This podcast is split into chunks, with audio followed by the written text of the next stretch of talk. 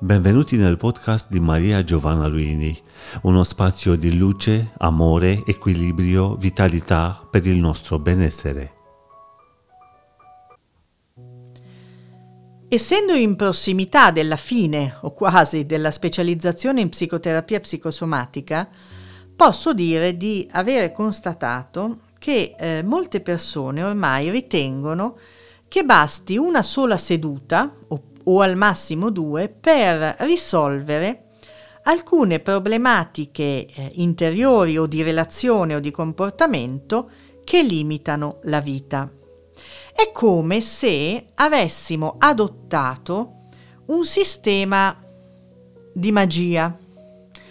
Lo dico con molto rispetto per la magia, ma è come se ci aspettassimo dai, dalle terapeute e dai terapeuti che eh, aiutano nel processo psicologico eh, una soluzione pronta all'uso come quando si va in un negozio. Ho bisogno di questo, me lo dai, ti pago, vengo una volta, vengo due volte e ho finito.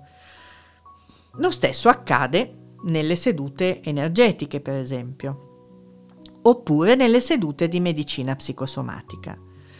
Ora, io comprendo eh, questa, questa richiesta e questa esigenza, a nessuno piace legarsi a un numero di sedute più lungo, però se non siamo riusciti e riuscite a risolvere alcune problematiche psicofisiche nel corso di mesi o anni, come possiamo pensare che bastino una, due, tre, proprio esagerare, sedute con una persona che sarà sicuramente preparata, sarà sicuramente empatica, ma non è, non è una divinità, non è necessariamente un mago o una maga e lo stesso vale vale per sensitive e sensitivi. Non possiamo pretendere che facciano loro in una seduta un lavoro che spetta a noi. Quando si parla di psicoterapia, anche nel caso della psicoterapia psicosomatica, che è molto più rapida rispetto ad altri cicli di psicoterapia, non si parla di un effetto bancomat. Vado, spiego, mi danno soluzioni e sono guarita o sono guarito. Si parla di un cammino, si parla di un approccio che richiede un tempo e richiede alcuni incontri possono essere incontri di persona, incontri online, possono diversificarsi, ci sono sedute di ascolto, sedute di scambio, di dialogo, sedute con una tecnica che si chiama distensione immaginativa, tipica della psicoterapia psicosomatica di Rizza, possono essere anche incontri nei quali si gioca, nei quali si usa la musica, nei quali si usa il corpo con alcuni esercizi, però di fatto si tratta di cicli. E sono cicli che anche quando la cosa non si avverte, sono gestiti dai terapeuti.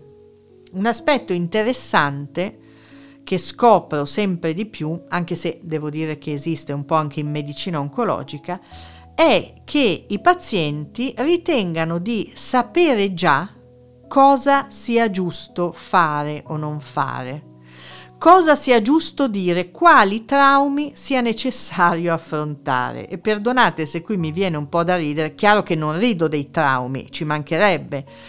Rido del fatto che tutti o quasi abbiano in mente un'idea della psicoterapia legata ai traumi del passato.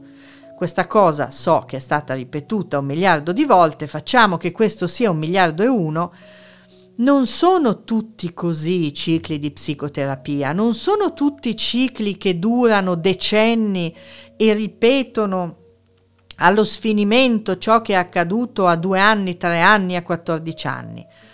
Sono però cicli.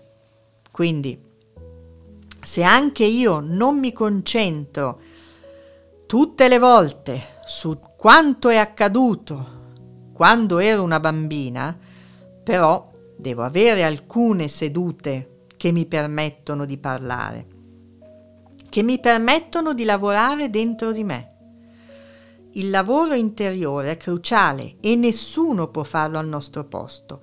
Richiede più sedute, sempre. Avete seguito un podcast di Maria Giovanna Luini. Per una nuova dose di benessere ci trovate qui con nuovi appuntamenti.